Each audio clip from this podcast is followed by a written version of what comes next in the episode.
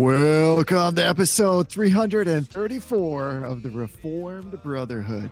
I'm Jesse. And I'm Tony, and we are proud members of the Society of Reformed Podcasters. down for you. There's nothing in this world I wouldn't do. Hey, brother. Hey, brother. I really appreciated the force you had when you said we're, we're part of the Society of Reformed Podcast. Just had like a little extra oomph this time. I feel like maybe I was playing off of your intro there. You you had like a lot of extra oomph there. Did you like that? I put a little gravel in it. It You know, was. if you're listening to this for a while, you don't want to hear the same intro every time, do you? So Yeah. it's good to switch it up a little bit. We have to prove once in a while that like it's not just a pre-recorded track. We do that same intro pretty much exactly the same way every week, but we do it live because that's what the people want. That's true. It's a bit like when you're so used to, let's say, driving to a particular location, like maybe your place of work, that you're halfway there or you get there and you realize you haven't thought at all about any of the decisions you've actually made. Yeah. That is kind of how this intro goes sometimes. I could just do it and then I realize I'm saying words, they're coming out of my mouth. And hopefully they're right. Sometimes I gave the wrong episode number That's true. And we just we just roll with it. That's just how we do it. That is among the most stressful times of my week is until Jesse says the right episode number, I'm like on the edge of my seat. Before we get into affirmations and nods, I wanted to ask you, since you talked about kind of autopiloting on the way to work, have you ever had the situation where you are going one place that's kind of on the same direction to work and you are on autopilot and then you realize that you've pulled into your work parking lot? Yes. Yeah. For sure. Yeah, I mean, you you know where I live, so you know basically if I want to go anywhere, it's the same direction as I go to work. There are there are at least once uh once a month on a Saturday, I take the exit to go to work instead of continuing past the exit to go to the grocery store. At least once a month that happens to me. That's totally fair. When my wife and I used to work in the same direction and we would carpool, I would say with some frequency, maybe once a week, she would go straight. She would have to take a left to drop me off. And there'd be times where like it's it's not necessarily early in the morning, but we're still getting into our day and she's driving and I'll be like, I need to go to work. No, no, no nothing. She's not even moving on. I'll be like, I need to go to work, to work, to work. I need to drop me off. so sorry. Last minute, like throwing on that blinker and trying to get over to the left lane. Yeah. So That's a wild thing. And yes, starting this podcast is a bit like that sometimes. And speaking of maybe going in the same direction or the same direction, but with a different exit, we're about to get in some adventures in Exodus 20. Yeah. Yeah. We are one of the things we'll talk about this uh, when we go into it, but one of the Yeah. things that um, I think a lot of people coming into a more systematic uh, reform theology, a more uh, kind of comprehensive understanding miss. There's a lot of historical reasons for this, which I'm not going to get into any of them. Um, but we miss that ethics. So, how it is that the Christian is to live. Ethics actually for most of Christian history has been considered part of systematic theology. So our modern systematic theologies don't usually have a section on ethics. But if you were to go back to something like Calvin's Institutes, most of book four is Christian ethics. Or if you look at Bavinck, um, there's good reason to believe that his what's being published now is Reformed Ethics, volumes one, two, and three. There's good reason to actually think he intended for that to be a addition to his systematic theology that would have been published as kind of a volume five uh, in the next edition that he never got to. So this is this is normal in the Christian in the whole history of the church to attach ethics to systematic theology or dogmatic theology. It's really not until you get to like the Enlightenment or maybe a little bit after that that ethics became separated from systematic theology. So we're doing it old school. Uh, we're going right. to include ethics in our systematic theology sequence here, and we're starting today uh, with that that little foray into Christian ethics. We're kicking it OG because really, what is theology without belief and what is belief without action? So, of course, we should find this conversation firmly embedded in all of our conversations about systematic theology. But, like you said, before we get there, and we're already getting a little bit too excited about this topic, let's affirm some things. What are you affirming with on this episode? So most people don't know this about me, but I'm kind of a sucker for choral arrangements. Like Okay. and I like I really like acapella and I think although acapella is not necessarily choral arrangement, it's the same kind of music of like taking disparate voices and turning them into basically like a single instrument. So like the choir is the instrument, the whole choir is the voice. So there's a, a children's choir actually that I've been listening to uh, that I quite like called One Voice Children's Choir. Have you ever heard of these? No, I have not. Um, so I don't know the story. I know they were on America's Got Talent, and there was like a really sweet, sappy, saccharine story that went along with them, like most people who go on America's Got Talent. But it's it's just a bunch of really talented kids and a really, really passionate choir director, and they do lots of cover songs of pop music. Um, there's a lot. They do a lot of Christian songs, so I'm not sure. I don't want to I don't want to speak into that too much to say that this is like a Christian group, but they they don't do like it's not like they're doing um you know like a lot of time uh, choirs will do kind of classic Christian choral music. They'll do you know Handel's Messiah or they'll do Christmas hymns. They do like like uh MercyMe songs. Like they sing I Can Only Imagine and they do like that kind of popular Christian music, which seems like it would be strange if there wasn't some actual kind of Christian influence in the the organization of this group. Um, because it's not like it's not like there's a huge market for like pop Christian songs in the secular world. So if they if they didn't actually have some convictional reason to be singing these songs, I'm not sure that they would be. Um, and the songs people are gonna people are probably gonna write letters to their congressman about this but it's not like i can only imagine by mercy me is like this amazing arrangement of music that just has to be sung. It's a fine song but it's not like anything all that special musically. So the fact that they're doing it i think there probably is some christian influence in there but it's it's just good solid music. It's wholesome. The music videos are fun because it's you know it's it's a children's choir so it's like the first half of the chorus will be sung by one kid. The second half will be sung by the other. So like there's a bunch of different people doing semi solos um, so yeah check it out. One voice children's choir. Um, i'm a particular fan of the song they do from the hercules disney movie called go the distance. I just really like the arrangement they've done. I love that. I, I i also love that movie so. That is a good movie. You Yes. covered a lot of ground there. i have covered a lot of ground. There, the, the listeners have learned a lot of new things about me today i think Yeah, that was very revealing in a, a pretty intimate way, which I appreciate. Yeah. Where people have already gotten their money's worth out of this podcast, which of course is is free. So yeah yeah so really check it out movie.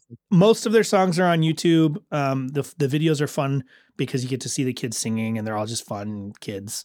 Um, I think I remember correctly, although don't quote me on this. I think I remember correctly that everybody who applies to be in the choir is in the choir. I don't think that they. I don't think it's an exclusive choir. I'm pretty sure one of the commitments is that any kid that wants to sing in the choir is given a chance to sing in the choir. Um, I might be wrong, but yeah, check it out. Um, they're on Apple Music. I'm sure you can get them on Spotify. Um, they have lots of good songs, just fun, wholesome, upbeat, fun stuff. Yeah, check it out. maybe what the listeners don't realize is when one of us provides some kind of affirmation denial that the other hasn't heard of, generally their immediate response is to Google that thing, which of course I did. It's true. it came up it came up right away. And so i have to laugh because you know how google provides like all these questions people are also asking? So i just googled one voice children's choir and it was right there. Here's some of the questions. Is one voice children's choir mormon? And it says some of them are lds not all. And so the group is non-denominational. But here's what i loved after that because you know google gets like increasingly derivative. It's like tortoises all the way down. The Yeah. last question is do you have to be mormon to be in the mormon choir the answer is uh, definitive yes. In Yeah. case anybody's curious, yes. So if you're trying to infiltrate that choir by way of bringing the actual gospel to Mormons, it might be a little bit difficult. There seems to be some rigid rules around the Mormon choir. You have to be between 25 and 55 years of age on April 30th. I'm not sure why there's kind of like a retirement there, but apparently that's just how it goes. Yeah, I have to reside within 100 miles of Salt Lake City Tabernacle in Salt Lake City, Utah, which I presume is just a matter matter of logistics. But for what it's worth, in case anybody was really concerned that we didn't address that, we've just done it right now. yeah, I'm having a really tough time not making just really mean, rude Mormon jokes uh, on all of this. So I think we should probably just move on. Thank you for your self control. Yes, I try. I try very hard. I don't always succeed, but today maybe I am. I appreciate. There's that. still a Well, lot of podcasts left, so we'll see. we got time to come back to this. We can reprise it pretty hard. So my affirmation is also musical, and it's possible, just like the whole popcorn situation with the coconut oil, once again, that I've already given this one, but I'm going to come back to it because I was just listening to it. So I'm, you know, normally I'm trying to provide some music affirmations that are more current, but this one is not current. This is an album that was produced in 2009. It's from a band called So Long Forgotten, and the album is called Things We Can See and Things We Cannot. This is, uh, it's so hard to label this thing. It's maybe like post hardcore, but it's melodic, it's haunting, it's beautiful. The guitar and the percussion work is just absurd. It's really fantastic. The arrangements are really different, beautiful, enticing. They draw you in, and the lyrics are spiritual and deep. They're contemplative.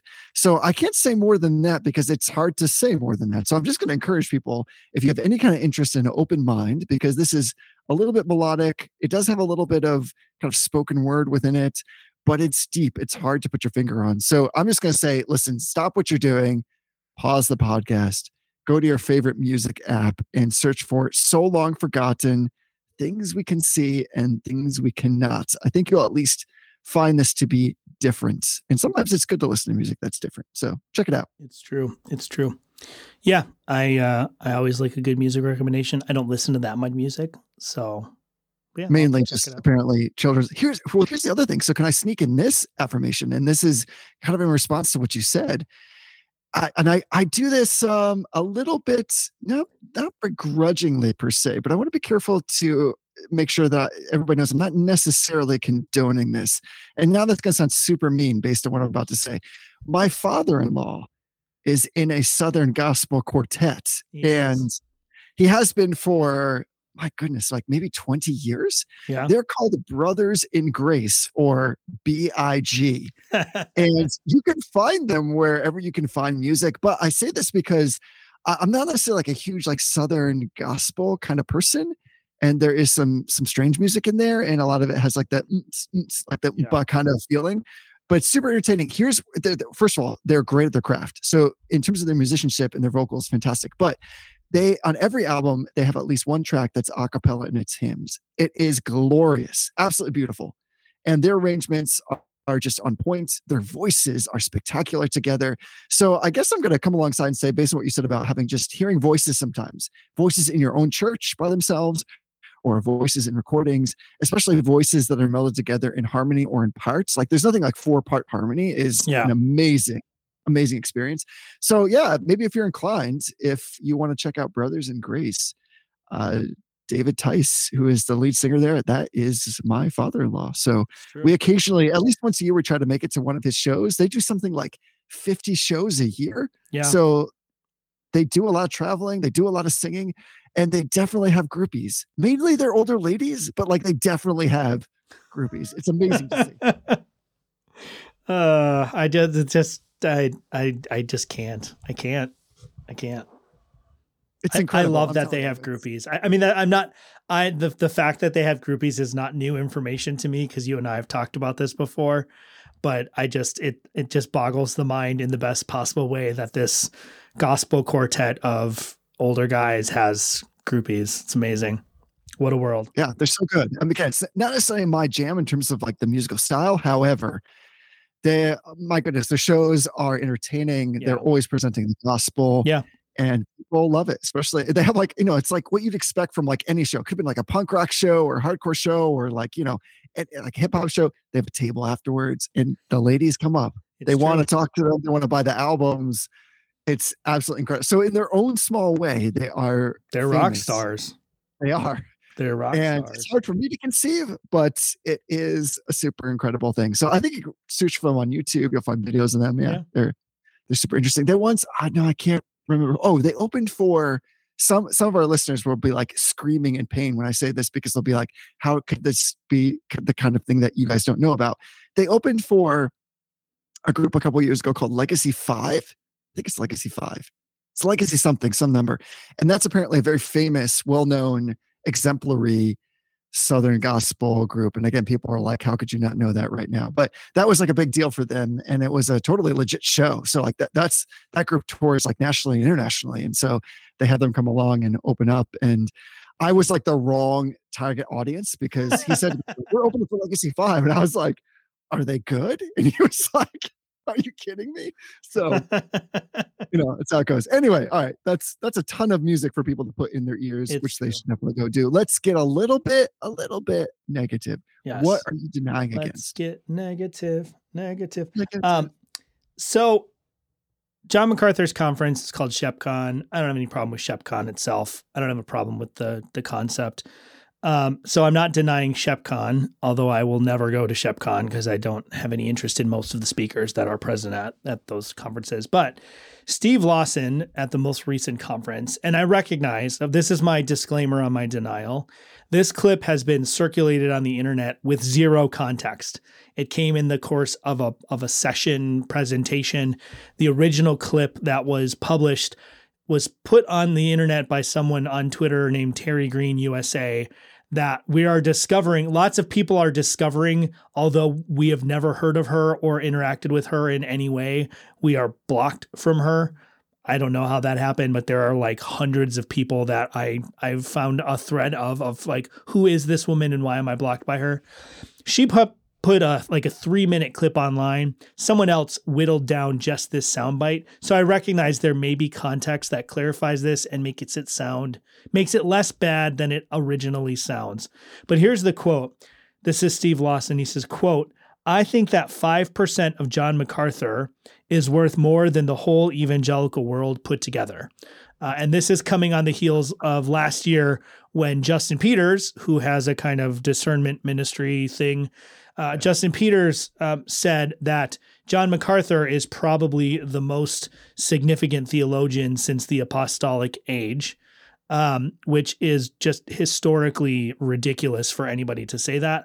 Um, John MacArthur certainly is very influential in the broader reformed and and might even be able to say the broader evangelical community um, but just frankly speaking john macarthur probably is not even a footnote in in a church history book that's written a thousand years from now um, he's not on the magnitude of a john calvin or uh, certainly not an augustine uh, or an athanasius uh, he, he just isn't um, and i actually think i actually think that john macarthur probably would say yeah i, I don't know why you would say that about me um, but th- there's I call this out with all of the proper disclaimers that there may be more context. Someone pointed out to me, and I hadn't even thought about this. It's possible that Steve Lawson was contrasting John MacArthur with kind of evangelicalism as this other movement that is not a good movement. Like I don't I don't know what he would be talking about, but it's possible that the word evangelical, John MacArthur isn't included, and the circles of people that we would respect as theologians aren't included in the, the grouping of evangelicalism. I have a tough time believing that that's exactly what was being said. I actually think he was probably saying that like John MacArthur is just like that big of a deal that we could either have John MacArthur or all of the trusted evangelical theologians and we would take John MacArthur. Um, I, I just have a really big problem with this kind of sort of hagiography and um, kind of hero worship. It it just feels kind of gross and sort of sycophantic and it I don't I don't see how it brings glory to Christ. Um, again, I know there there's more context to this. I've been checking the ShepCon website for when this address, uh, the full address becomes available, because I would like to to look at it in context and evaluate it. Um, but all I have access to right now is this little 15 second clip of Steve Lawson saying that John MacArthur is worth more. Five, not even John MacArthur, five percent of John MacArthur is worth more than the evangelical world put together. Um, I just I just have a really tough time with that kind of um, elevation of any particular man. And and I would I would feel uncomfortable if you said that about Mike Horton or about Mark Jones or any of the other Reformed theologians that I really respect, um, living or dead. Say that about Bavinck, say that about Calvin. I, I just feel uncomfortable with that kind of elevation of a particular person. Um, I have a little bit less of a struggle with it when it's someone who's dead uh, and you're not at the, uh, in their pulpit, at their church, at their conference. Uh, it feels sort of uh, smarmy. Um, so yeah, I, I, don't know how much more I have to say about that. I just I saw that clip and I, it was kind of cringe. I was like, yeah, I don't. Uh, it feels yucky. It feels weird. It was a little bit gross. Hello hyperbole, right? Like it would be different yeah. if I think the point of that whole statement is just to say John MacArthur has had to influence a voice in a particular generation, which we'd say, well, yeah, okay, that's fine. This is one of those weird things. It is a cult of personality a little bit. Yes. And speaking of cult of personality, my I just was listening to this. Might I invoke some words from Paul Washer? And yes, I don't know why you're clapping. I'm talking about you. I in on Shai Linne's album, Still Jesus, he has an extended. Uh, Shai Linne puts both into one of his songs, and there's like an extended track at the end where he's addressing this conference that he was at that was based around Christian hip hop. And one of the things I appreciate that I haven't thought about in a while is Paul Washer starts his statement. He's going to give, I think, some kind of explanation of why he was there. It, seems to me it was not necessarily extemporaneous, but he wasn't planning on speaking. But he's he launches in to start with, with how much this idea of flattery is sinful and how much he despises flattery. And I thought that's a good lesson for all of us. I was really just thinking about that. And, and you saying this, there's a tendency in those situations to want to give platitudes, to, by, to be hyperbolic, Yeah. to give like greater expression than is necessary to one who has had an impact. But we should just let our yes be yes and our no be no. So even if we are very charitable with that comment and say, like, he's just trying to convey that's been meaningful, we'll just say that. Let- Let's Yeah. not get out of control. And of course, you know me, mathematically speaking, when I hear stuff like that, we start talking about like probabilities or percentages. I'm gonna be like, that's just so ridiculous. Yeah. Yeah. It's so ridiculous. Yeah. So it doesn't make any sense. And, th- and then you go back to, well, if it doesn't make any sense, it's obviously hyperbolic. If it is hyperbolic, then let's just get back to the first principle what he's trying to say, which is Yeah. there's influence and impact. And let's leave it at that. Yeah, and I, I think there's a marked difference between saying something like this person is the most influential theologian of X period. Like that that is although still a subjective assessment, that is an assessment of a relatively objective standard, right? We can say with rel- with good certainty that Augustine is the most influential uh influential theologian between now and the, the apostle paul like we can say that and it doesn't represent the same kind of hero worship because it's just a statement of the influence that that person has had and if i'm trying to understand this charitably which it's it's hard to understand it in any light at all because we only have this short clip that's been publicized Right. if I'm trying to understand it charitably, then you're right. That's all he's saying. John MacArthur has had a significant influence, and maybe even Steve Lawson is just saying, "Look, for me, uh, as far as influences and people that I trust, I trust John MacArthur more than I trust Right. anyone else." And Right. if John MacArthur says A and the rest of the evangelical world or the whole evangelical world says B, then I'm going with John MacArthur. There are probably people living that I would say something similar of, right? If if I have the entire patristic, uh, you know, Nash, um, if I have the entire association of patristic scholars saying one thing, and I have Don Fairbairn, who I know and trust, uh, saying another thing, I'm very likely to take Don Fairbairn's word over the rest of the group. But the way that this is phrased, with this kind of like, yeah, John MacArthur, just five percent of him could take out, like it's it's weird, it's kind of adversarial, and there is this sort of personality cult. I actually don't think that John MacArthur fosters this. Um, I'm No. surprised that he doesn't do more to uh, to try to fight against it. But for example, just trying to find this clip from uh, from Steve Lawson, I typed in ShepCon 2023 into YouTube. There's a, a YouTube channel called Walking in Truth Ministry, and all it is is video clips of John MacArthur. Like it's not John MacArthur's ministry; it's a ministry that is just clips of John MacArthur. Like that's weird. That's weird. Like don't you ca- call it the John MacArthur Greatest Hits YouTube channel if you want, but it's not a ministry to just slice out John MacArthur clips and repost them to YouTube. So there is this weird personality per- personality cult is probably not the, the most charitable way to say it. There's this weird elevation of John MacArthur as a Christian celebrity uh, because of the role and the stance he took kind of fighting against what were legitimately some some pretty rough tyrannical statements and actions by the California government. Because of that he does he has got elevated to kind of this hero status um, that I I just I don't really fully understand why. Like it seems like Paul would be going like are are you a Christian or are you MacArthurite? Like we have people saying I'm of John MacArthur I'm of Paul I'm of Cephas. Like it just seems like this slots right into that early discourse in First Corinthians of like we shouldn't be elevating a particular person to the point where we sort of like everything filters through them. Everything is compared to them. Like they're now the standard that's lifted up of what faithful means of what what good means. It just seems weird and i don't know. It, it's just uncomfortable to me. I don't need to keep belaboring that point. I think people get it I'm with you. It's a weird comment. Can we just say that? Yeah, it's, a strange comment. There was also apparently later in the clip, but I haven't been able to find it. I haven't been able to verify this.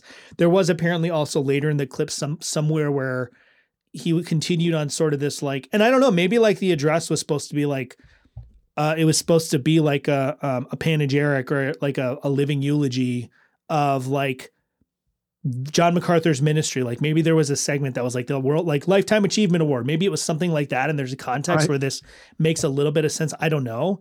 Um, but there was also a statement that was like it would take 40,000 men to fill that footprint. And I'm like, okay, let's just like let's just step back a second. And yes, hyperbole. Okay, I get it. I get hyperbole. Right. I understand it. But like, do we really have to be that hyperbolic?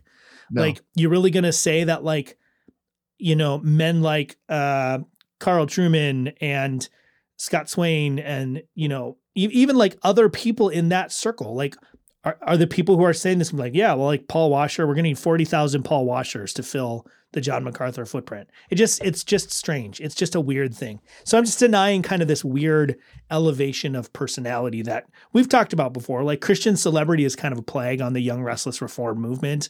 It's kind of like endemic to that movement. And a lot of us still have this sort of weird hangover that where we we latch onto a particular person and we can't get past that. And it's just not healthy. it's hard. There's a proclivity for all human beings to want to give somebody the acclaim and the credit that is due God. So Yeah. it's not surprising that in Christian circles, sometimes we would just redirect that slightly. We understand that we want to have these leaders, these spokespeople that represent us and that represent God to us, but that person is the God man. Yeah. So really, Yep. we ought to spend our time focusing on that. You can't be too hyperbolic about Jesus, right? So that's the great benefit. And those comments really should maybe only be allocated towards him. Again, it sounds a little bit to me, and I am prejudging this a bit, as there's some gradation of, of flattery in there. And I think we all need to be careful. Even what you're saying is there's a good lesson here about flattery and its purpose and whether or not it has any redeeming quality whatsoever, even when we mean it to be the kind of thing that's encouraging to somebody Right. that there is a line there where it actually destroys the very thing that you're trying to do. So maybe this, but either way, it just sounds weird. You know what it sounds like to me? And again, I, I only say this because my wife is once again, and I can't understand this, watching all of the Marvel movies in proper order and investing yourself into these things. But it kind of sounds like this, like Avengers style language, right? Like you have Yeah. these people who are like superheroes. And so all that language sounds like how you describe, Am I'm gonna get this wrong, like Iron Man or like or like uh Doctor Strange, right? Like I You- love you- that you you couldn't you weren't even sure that his name is Iron Man. Well, yeah, I, You're like I mean, I Iron about Man? I was just kind of thinking, like, would Iron Man be the best example, or be like Doctor Strange, like somebody who is like so otherworldly, so outside? Like, you're basically comparing relative strength, and you're saying Yeah. just five percent of John MacArthur. Yeah. That's all you need. Yeah. Could just wipe out everybody. Just five. Like, if he gave us six, we wouldn't know what to do with ourselves. yeah. Yeah, yeah, you're right. It, it's just weird. It's just weird and it's one of those statements that's so hyperbolic it almost it almost certainly can't be true. exactly. Like I feel like if we really sat down, we could probably assemble a group of evangelical theologians that we feel are, are equivalent to John MacArthur's footprint. And I don't think it would take 40,000 of them. Maybe I'm wrong. Maybe I'm maybe I'm wrong. also, can I, I Don't wanna at me, Steve oh. but- Wesson. There, there's just something to be said also for like good public speaking. And to me, that's not good public speaking. When you get into that realm of where you're being like so exaggerating, it just comes across as trite. So, like, you have a voice, you have a pulpit, literally or figuratively, in which you're communicating something. The goal is not to do that thing, in my opinion. So, I almost feel like it detracts from your your confidence in the speaker. And of course, anything he's going to say after that is somewhat diminished Yeah. by this really extreme language that was brought to bear in the beginning on something that doesn't you don't need that so save that language for god he's the only one that's big enough to stand underneath the weight of all of that everybody else will fall and falter so again let's just let's just chill everybody but Yeah. i mean there's a lesson in that for me as well in terms of how we speak of of others so i like that one a lot Yeah. i was not where i thought you were going with that when you started with like shepcon i was like oh man here we go One last thing I'll say, and then we can transition into our topic. Uh, The funniest part of all this, though, is the initial the initial tweet that I, I saw it on had the quote, and then it was like, and followed by a rousing round of applause. When you listen to the actual video, it's like when a stand-up comedian is like, Yeah, I was flying through uh, Poughkeepsie the other day, and there's one guy in the back that's like, "Yeah, woo, yeah." There was like one dude that was clapping. Uh, it was actually a very awkward silence amount of clapping, uh, not a rousing round of applause. Um, there's there's like I don't know, there's thousands of people at this conference, and there was like a dozen people that were like awkwardly clapping.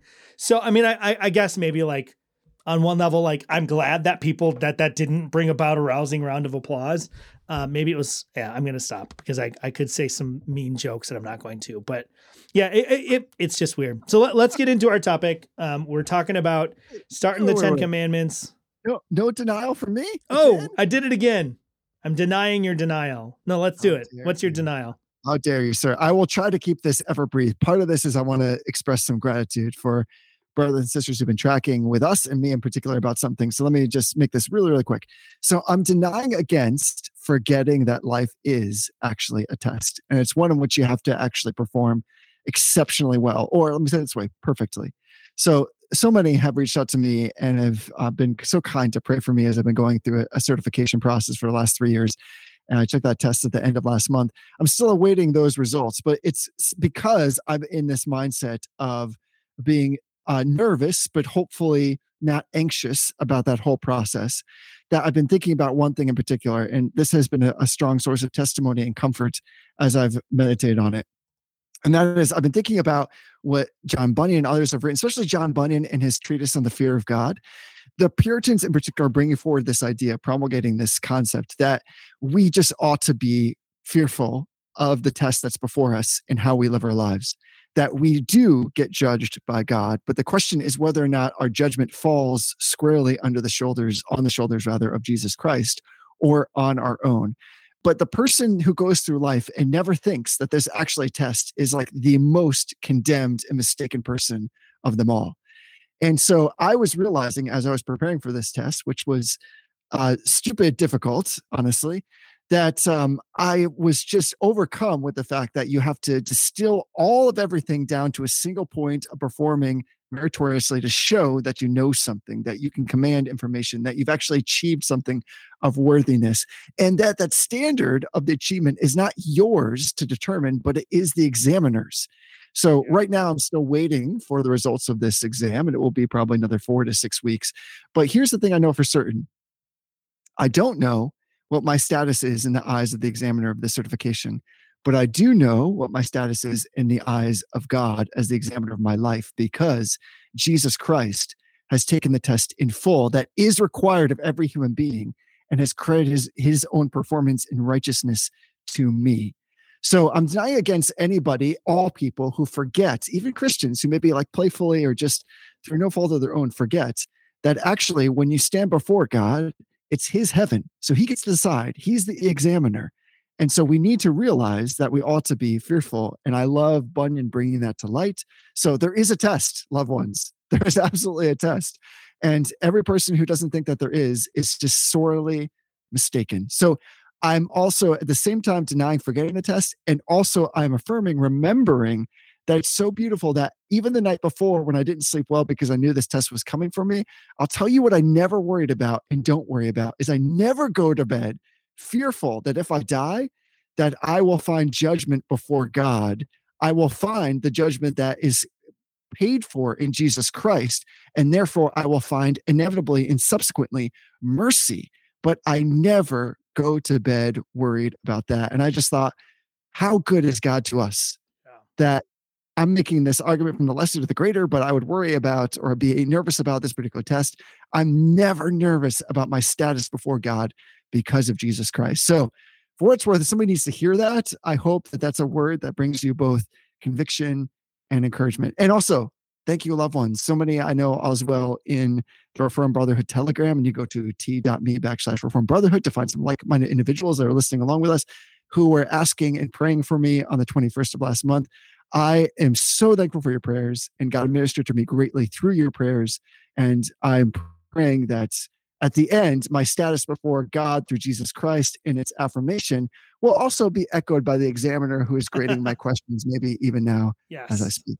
Yes. Um, yeah, that's a good word. And and actually, I would love to make a bunch of commentary on your affirmation or your denial, as is our tradition, but it it leads into our topic so well, actually. You got it. You Um, got it. So a lot of times reformed um reformed podcasts one of the things you learn if you become a podcaster is series of things are nice because it reduces the amount of planning that you have to have right? So like a lot of reformed podcasts will do a series on the 10 commandments and we've never done a series on the 10 commandments until now. We're, we're launching into in our christian ethics thing we're going to be using the 10 commandments as kind of the scaffolding here but one of the things that I think reformed podcasters sometimes get trapped in is spending their entire time on the 10 commandments talking about what you can and can't do. Um, which those are important things to talk about, right? God's law is not a joke. It, it's not abrogated. It's not as though the what you can and can't do isn't an important feature of Christian ethics. Um, however, if you're not careful with with that kind of conversation, it's very easy to slip into this sort of default legalism where it becomes about like what you're allowed to do. Like sometimes it's like how far can you press your Christian liberty? Uh, but more often it's what can you what what kinds of things can you do that put you outside of God's graces or outside of God's good favor? And so today we're going to talk about the prologue. So one of the interesting features of the Reformed confessions, particularly the Westminster Confession um, or the catechisms, is that they actually have like a confessional standard for how you break up the Ten Commandments. And one of the things that they do is the, the Westminster Shorter and Larger Catechism pulls the prologue of the Ten Commandments uh, out of the rest of the Ten Commandments and provides commentary specifically on the prologue and what it's there for, what it means. And just to, to cut to the chase, the prologue of the Ten Commandments establishes two things, right? That this is, and we'll, we'll unpack these, but these commandments, this law, this moral law, which is summarily comprehended in the Ten Commandments, is particularly and, and emphatically for those who are God's people, right? on. So God starts out the Ten Commandments. He says, "I am the Lord your God, who have brought you out of the land of Egypt, out of the house of ba- out of bondage, right, or out of the house of slavery." So it's it's give these laws are given to a people whom the Lord has already claimed. And the second thing is that God is establishing that it's not just that He is God in this general sense. He's God in that He has redeemed these people out of Israel. And so the law is particularly for a people who are not only already God's people, he already has laid claim to them, but he's already rescued them. So everything that we're going to talk about over the next however many weeks, probably 10, but maybe more, however many weeks we're going to talk about it, all of it has to be understood in that light, right? This is a these are laws, these are um these are words, these are moral expectations for people who already have their salvation, who already, like Jesse said, they already go to sleep knowing that they're the Lord's and nothing can change that. So it may feel at times because we we likely will get into some particularities, and you probably will disagree with us on some of the ways we apply the Ten Commandments to life, and that's okay. You may feel like, man, these guys are just being a bunch of legalists. Nothing that we say can be considered legalism because nothing that we say is is straying into whether or not you you're saved or not by definition. So I want to I want to unpack this prologue a little bit more, but I think that is a good prologue to our whole series because it sort of sets the framework that the, these are laws for Christians who are already saved, already justified, who are already being sanctified, who will certainly be glorified and raised and brought into God's presence on the presence fully on the last day. All of those are foregone conclusions that are baked into the prologue of the Ten Commandments. Yeah, I like that. You got like some prologue inception going on there. It's it's like God's prolegomena, isn't it? Mhm. He's saying all the things that he needs to say before he can get the things that he wants to say. But what he needs to say is to remind the people that they don't earn their position as his people by obeying these 10 words. He gives them these words because they're already his people. Right. And so you can cut to Paul being like, yeah, that's what the Holy Spirit told me to write. Like, a walk worthy of the calling to which you've been called. It's like these are the markers of those whom God has redeemed. This is what the family resemblance looks like. I'm just telling you, follow in the way Yeah. that God has already done. What do you call it? The indicative and the imperative, whether you talk about the fact that God, what he commands, he also allows his people, he gives them the power to and the wherewithal to actually perform. It's all the same thing. And I would say, as just to add to what you said, that what I love about this is if you're following along, you're tracking in, in Exodus 20, that in terms of like the way that you know the interpreters have segmented the chapter and, and kind of put in these discrete chunks, it starts in 21 with saying, and God spoke these words. So, like we've we have in this only and in every way, all this personality of God, all the in that first verse, the first two verses are all these personal qualities of God that are revealed in like that traditional, and you can listen to this elsewhere, like the suzerain vassal kind of sensibilities of what it means to treat uh, create a, co- a, uh treaty among multiple people. But what we know is that we have God saying to them, "Listen, I brought you out of Egypt through the Red Sea, through all these post sea trials." And then he's giving this short preface where he says, "You know, it's just like a big punch to me. It's like a right hook." God reminds his people that he's Yahweh, the special personal name that he has only revealed to Israel, and further that he's their God. Yes. He is a link to the people, he is for them, and he speaks. He speaks to them. So all of this is like insanely and intensely personal. And so because God is bringing them in in a special privileged way already, it can't be that somehow these laws make them more important to him, make them his special people. It's exactly as you said, the other way around because God has already established them as purposeful and special. It's like Shiloh says, before the cross, they were saved on credit. After the cross, we were saved on debit. God has already done this stuff. He's done all the verbs. And so, because of that, He gives them the beneficial and the abundant way of living, which is represented in the 10 words. But you're right, if we get that slightly twisted, we end up with this sense of, well, listen, this is what it means to honor God. I think this is what it means to be saved by God. And of course, by leading into our identity as people who are saved, whom God has chosen, who God has done all of the work for on our behalf, we ought to come along and say, I want to invest myself in being obedient to God as manifest in these 10 words. But if you start to think that in some way this justifies you in any capacity, that is, if you think again that you're taking the test and that somehow you're going to perform even moderately well, you're going to get a 95% or, man, I want to make a MacArthur joke based on what you said, but I'm going to move beyond that um, that's problematic. So, like, that's why the prolegomena, the pro- prologue, is so important, and that's why, of course, the creeds and confessions speak to this, which I think you're going to take us to, right?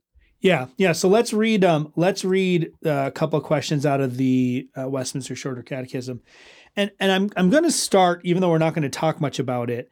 I'm going to start with question uh, 39, and I'm going to read down through where we're talking about here, because one other thing that I want to make sure we land on, just because we're emphasizing, and I think the Bible emphasizes that God's people have a particular obligation to God's law that is Right. above and beyond the general obligation that all people have to obey the Right. moral law.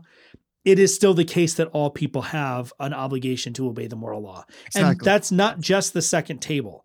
All people are obligated to Yes. have only one God. All people are obligated to observe the Sabbath. All people are obligated not to blaspheme the Lord.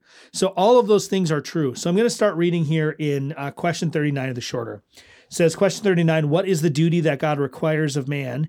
The answer is the duty which God requires of man is obedience to his revealed will. Question 40, what did God at first, referring to the Garden of Eden, at first reveal to man for the rule of his obedience? The rule which God at first revealed to man for his obedience was the moral law.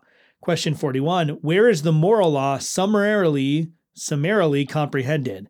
The moral law is summarily comprehended in the Ten Commandments.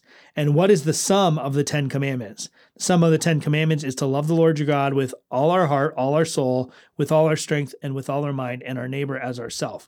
So just quick pause. That is sort of the the thesis statement on the law that the Westminster Shorter Catechism gives us.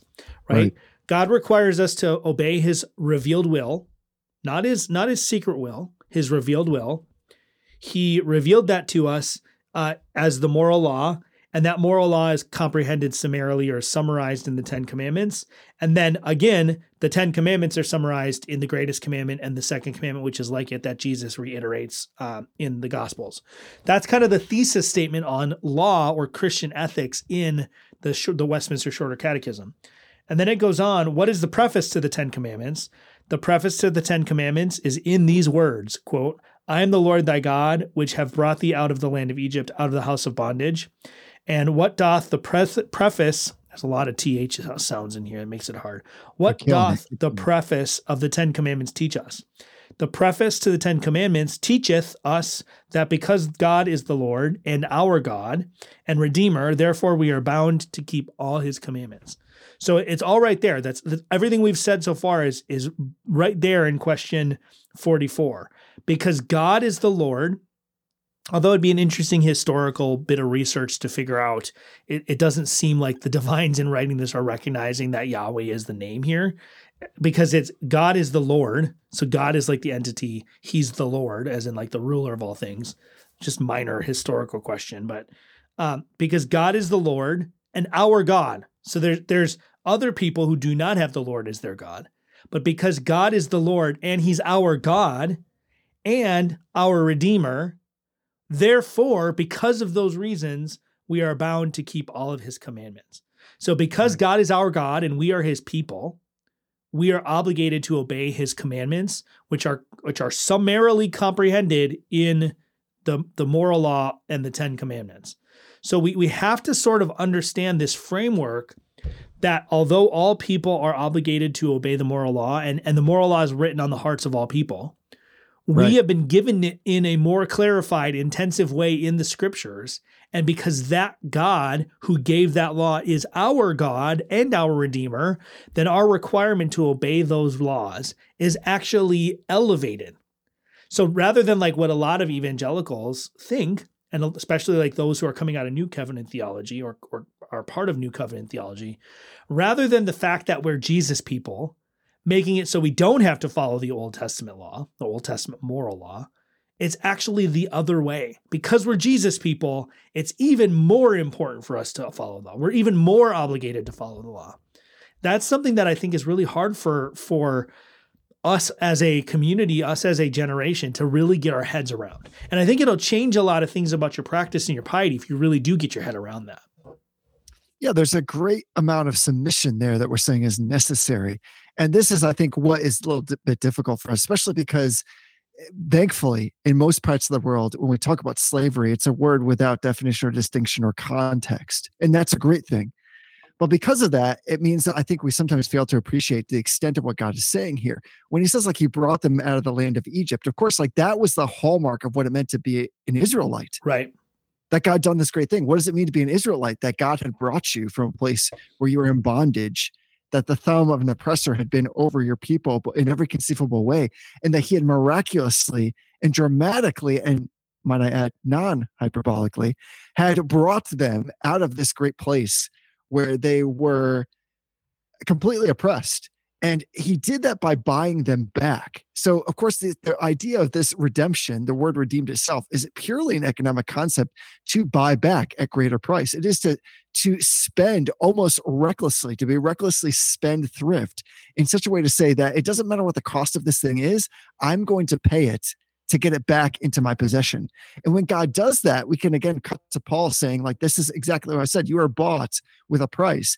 And when you realize that you've actually been purchased, that the beneficial in the supreme state that you've been given under Jesus Christ by the power of the Holy Spirit through God who has uh, been the architect of your salvation, because of this, you just understand you're not your own anymore. And the Israelites understood this, at least theoretically, right? Like intellectually and conceptually they understood this. And in exodus 20 this is exactly what god is saying. So he's saying listen all you need to do is come into lockstep walk in the way that I have been set before you because you need to understand that your identity must align with these principles because you are mine. And not in a way that is overlording but in a way that he talks them as their great father. And so we know that he has in mind for us what is both good and what is the best thing. And so from the very beginning, he's saying this is what it means to be part of my people.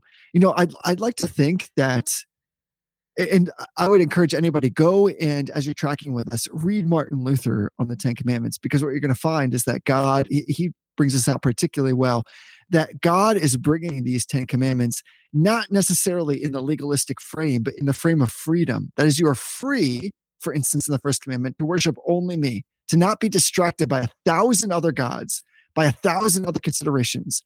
And so he begins to develop this idea that it is, of course, for freedom that Christ has set you free, and that already is impounded in the giving of the law, both the, the first and the second table, both of those things for us. And so I'd like to think that, like originally, like Martin Luther is talking about this, maybe like during the the alleged, like the infamous table talk.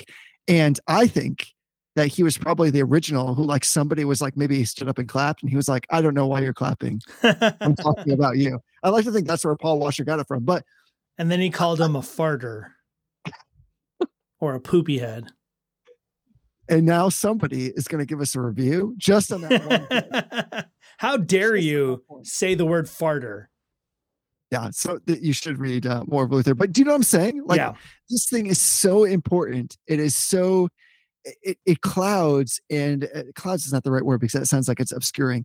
It permeates everything about how we understand God giving us this moral law. Yeah. Because it is for our good and for his glory. And I, I'll say it this way like, even then, which sounds pejorative, even in the Old Testament, God is doing what God does. That is, he's for his people, and the law is for his people. Now, I want to be clear like, if you look into the Psalms where David says, like, I love your law, oh God, you know, there's a difference between the, the law often is interpreted as the Torah, and that's more encompassing than just the 10 words. Right. So, like, the 10 words are going to cut against us, and they're also going to be a soft pillow for us. Yeah. But they do cut against us because they are a test, to your point. Yeah. They are a test. You do have to live up to them. And so, if we go to Romans 1 and find that God, God's eternality, his eternal being is displayed in the physical world, the general revelation, we find that that then condemns us underneath the 10 words. At the same time as you're saying here, that the Christian is elevated to a place of profound obedience to the 10 words because this is what God's people look like. So if you're going to identify as God's people, then you must also work and live and love and walk in lockstep with these 10 words. That's just how it is, right? Like yeah. fish swim in the water and birds fly in the sky and Christians live according to the 10 words. Yeah. Yeah. You know, this is one of those things too. I don't know how to like condense this into the nine and a half minutes that we have left in this episode, but one of the things that I find troubling about a lot of what's going on in the reformed world and in sort of the niche reformed world, but um, it's real common among theonomists. It's real common among sort of Van Tillian presuppositionalists to sort of deny the idea of common grace on a certain level. And all, all this will all come back around, I promise. One of the things that happens with young reformed guys, and I, I am certainly not excluded from this. I had my phase of this that I, I don't I don't want to act as though I've grown out of it because I think that's pejorative, but I, I'm I'm not there anymore. I don't know whether that's good or bad, but I'm not there anymore. Is there sort of this denial, whether it's explicit or implicit, of common grace? And so what happens is, you know, you, you are either you're not a Christian and you get converted, or maybe you're an evangelical and you come into this reformed theology and you recognize that you had a set of moral intuitions that existed prior to your conversion right? And and you you sort of come from this weird perspective that like all of those moral intuitions must have been totally wrong. And so you start to reevaluate all of your moral intuitions. And what this sometimes tends to do is it it fails to recognize that even prior to our conversion and i'm not talking about our conversion to reformed theology i don't even like to use the term conversion in reference that. Before we were regenerated before we were justified and, and, and before we became a christian when we were lost in our sins, we still had a set of moral intuitions. And a lot of those moral intuitions actually probably weren't too bad. Some of that is because we the, the moral intuition of our society is still deeply shaped by scripture. Whether whether the, the world wants to recognize or not, in the Western world, the moral intuition of the culture is still deeply shaped by scripture. But all of that said, there's a natural moral intuition that all people have. Murder is wrong, stealing is wrong, lying is wrong. All of those things people universally acknowledge, those things are wrong. The problem with that is that we don't recognize that some of our moral intuitions were good. And this this idea that Christians have to follow the law, I actually think is one of those moral intuitions. And we get it instinctively in other situations. So here's the example. Let's say that I am driving across country for some sort of trip and my car breaks down and I it's the middle of the night and I I'm in the middle of the country. I'm driving through Nebraska and I'm I hike my way to a farmhouse and I knock on the door. I don't have self service, so I knock on the door and I say, "I'm really sorry to wake you up. My car broke down. Um, can I use your phone?" And they say, "I'll tell you what. Why don't you just sleep here tonight? Um, we'll take you into town in the morning. You can call for a tow truck." And I say, "Oh, thank you so much. I'm so tired. I really just need to sleep." When I go in that house and they go, "All right, here are the house rules. I need you to take your shoes off at the door. Um, I need you to clean up after yourself. You know, whatever the house rules might be." I recognize that because, in a certain sense, in a temporal sense, that person is my savior in the moment. I recognize that the rules they impose on me that come along with that salvation, right? Salvation in this case being a house to sleep in, a ride into town in the morning. The rules that come along with that, I'm obligated to obey, and I should happily obey them. Out of my Right. gratitude to this person, I'm going to take my shoes off, even if I normally wouldn't. I'm not going to fight them, and be like, well, I don't want to take my shoes off. Why are you being so legalistic? that situation is a moral intuition that all of us recognize instinctively. Because we sometimes reject the idea of common grace, we also reject that moral intuition. And this is an area that we need to be reshaped in by the scripture itself. And, and we need to recognize that moral intuition is a good moral intuition. And just because we're talking about God now, who is the Savior and imposes the rules, not as a condition for that salvation, right? The farmer didn't say, as long as you take your shoes off, you can sleep here for the night. What he said is, why don't you sleep here for the night? I'll give you a warm meal. You just got to make sure you take your shoes off before you come in the house. Because God is the one who's imposing the rules. Because God is the one who is saving us. And because we reject this moral intuition, a lot of times, because of this sort of like associated rejection of common grace, this needs to be reshaped in us. And it's not as though th- this is the other thing that boggles my mind. Um, I'm just going to use um, I'm going to use the seventh commandment as example, right? When I get married, when I got married, it's not like I begrudgingly say I'm just never going to have any sort of romantic relationship with another woman. Ugh, I can't believe I have to be faithful to my wife. That's not at all what happens in a marriage. It's this joyful occasion where I get to be faithful to this woman for the rest of my life. I get to devote myself to this woman and no one else. Right? And you could you could have that same kind of situation with any of the other commandments. Following God's law should be a joy to us because God is our Savior and our Lord, and He's given us these laws for our good because they reflect who He is. And that I think is the the main point of the prologue that we're trying to call out is that the prologue is reminding us that this law comes to us not as a burden or as an unnecessary constraint on our freedom, but as the joyful obedience to the one who saved us. This is what thankfulness and gratitude to our Savior looks like. It's to love the Lord your God with all your heart and soul and mind and strength. It's to love your neighbor as yourself. And we're going to get into the details about what that means over the coming weeks when we go through the, t- the 10 commandments to talk about each one. But that's what joyful, loving gratitude looks like. It's obedience to the laws. And this is where Jesus says, if you love me, keep my commandments. Not because that will somehow keep you in God's grace, because that's the natural outcome of loving God.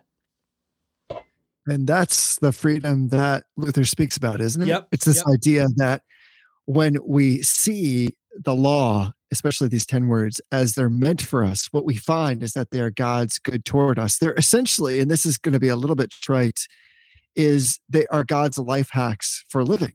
That this is what it means to be a Christian. And I would take it like one step further. Now, here I'll be slightly hyperbolic, and that is it's great. It, it would be preferable if we get ourselves to a place of obedience. And by I mean get ourselves, that is the Holy Spirit changes our hearts in such a way that we have at least a want or desire to desire to be obedient because we are grateful to God even if we can't get there, it doesn't remove the fact that he owns us. That when he selects a people for himself, this is what he expects. In the same way that, like, if you bought like a pair of uh, shoes, sneakers, trainers for our continental listeners, or what's like the Midwest tennis shoes? Is that how they say it in the Midwest? Like, if you bought a pair of sneakers, trainers, or tennis shoes, it would be your prerogative to use them as you want. Why?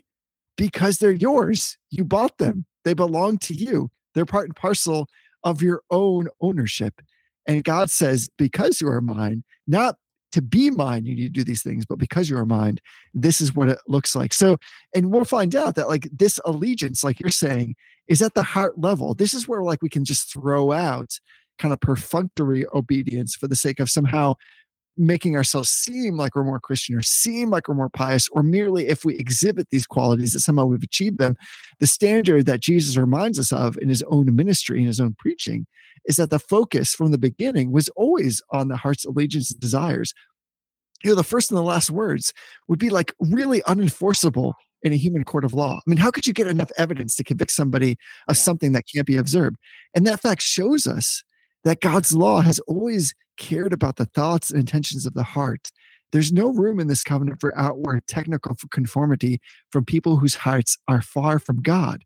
The law was meant to be a manifestation of drawing us closer to God's heart because he's revealing his essential character, his attributes, and his nature in these laws. But we're used to thinking about laws like, you know, like the speed limit is not necessarily revealing something about the entity that gives them to us, but something about how we just ought to behave. yeah. And the law here is more deep and more lovely than that, which is, of course, why David can say, I love your law. Yeah. So we need to, I think, fall in love, all of us, with God's law all over again. And I'm hoping that this series will really help us do that very thing. Yeah. Well, we have crossed over the hour mark, so we should wrap this up. Jesse, I'm wicked excited about this series. Wicked excited. Listen, here's the thing, Tony. You're going to have to explain that to our non New England people because I found people find that phrase to be somewhat off putting and confusing at times. Yeah, I see you're see you're you're bristling, but I can't use that where I live. I had to eradicate it from my language because it confuses people. See, this confuses me because I I do not associate that phrase with New England. I'm not sure why, but I've Oh, so- I've been saying wicked as an intensifier as long as I can remember, long before I moved to New England. Since So- eternity past.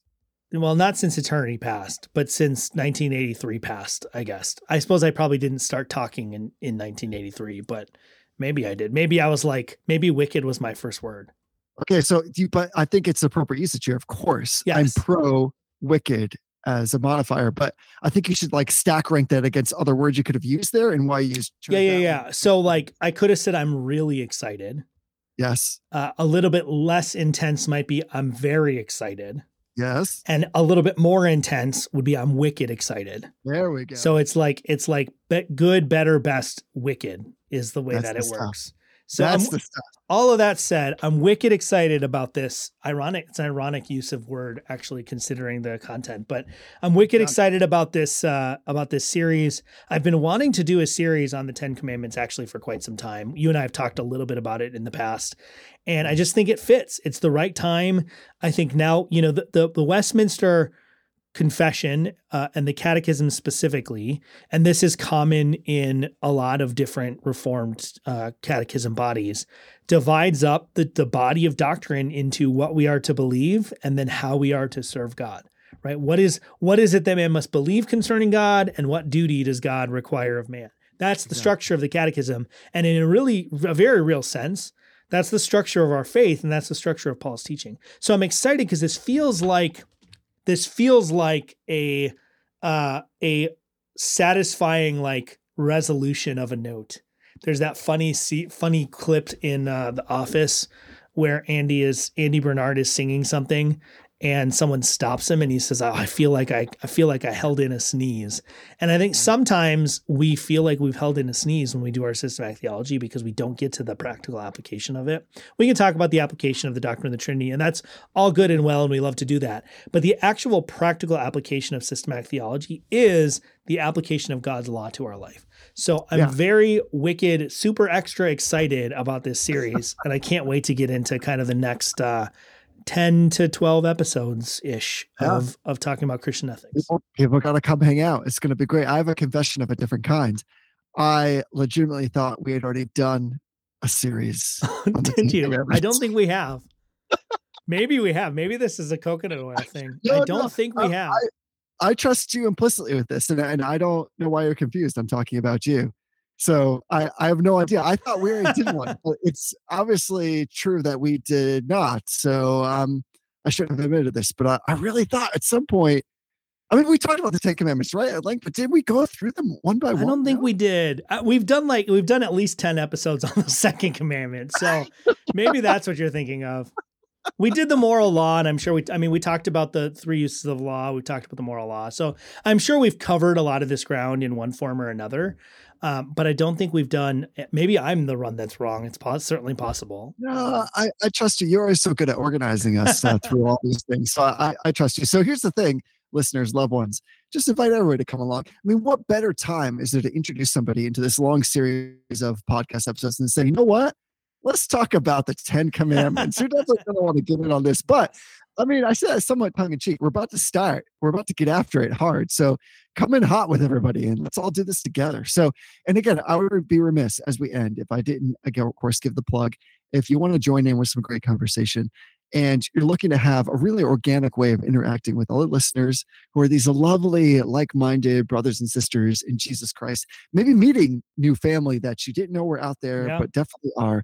That one way to do that is through this messaging app. It's Telegram, but if you go to t.me backslash reformed brotherhood, what you'll do is you'll get a link and you can go in and see all these amazing conversations that are happening. And you're immediately going to find some family. It's like walking into a house that you didn't know that you already owned and there's a meal on the table waiting for you. That's exactly what this chat is like. So I'm going to say that that's our call to action this week. How do you feel about that, Tony? I'm all on board with that. Uh, there's a great group of brothers and sisters in there, and we would love to have you join us. Just do Uh, it. You, I can promise you, you'll be welcomed by some sort of friendly gift when you join. Somebody will make sure to send you a friendly gift, if not a get, not gift, GIF, uh, or or maybe you say GIF. We don't need to get into that. Uh, somebody will send you a friendly GIF slash GIF about uh, coming into the group. So yeah, that's wicked controversial. it is. It's even more controversial than the law. wow. It's true. All right. Well, on that sort of weird note, until next time, Jesse, honor everyone. Love that brotherhood.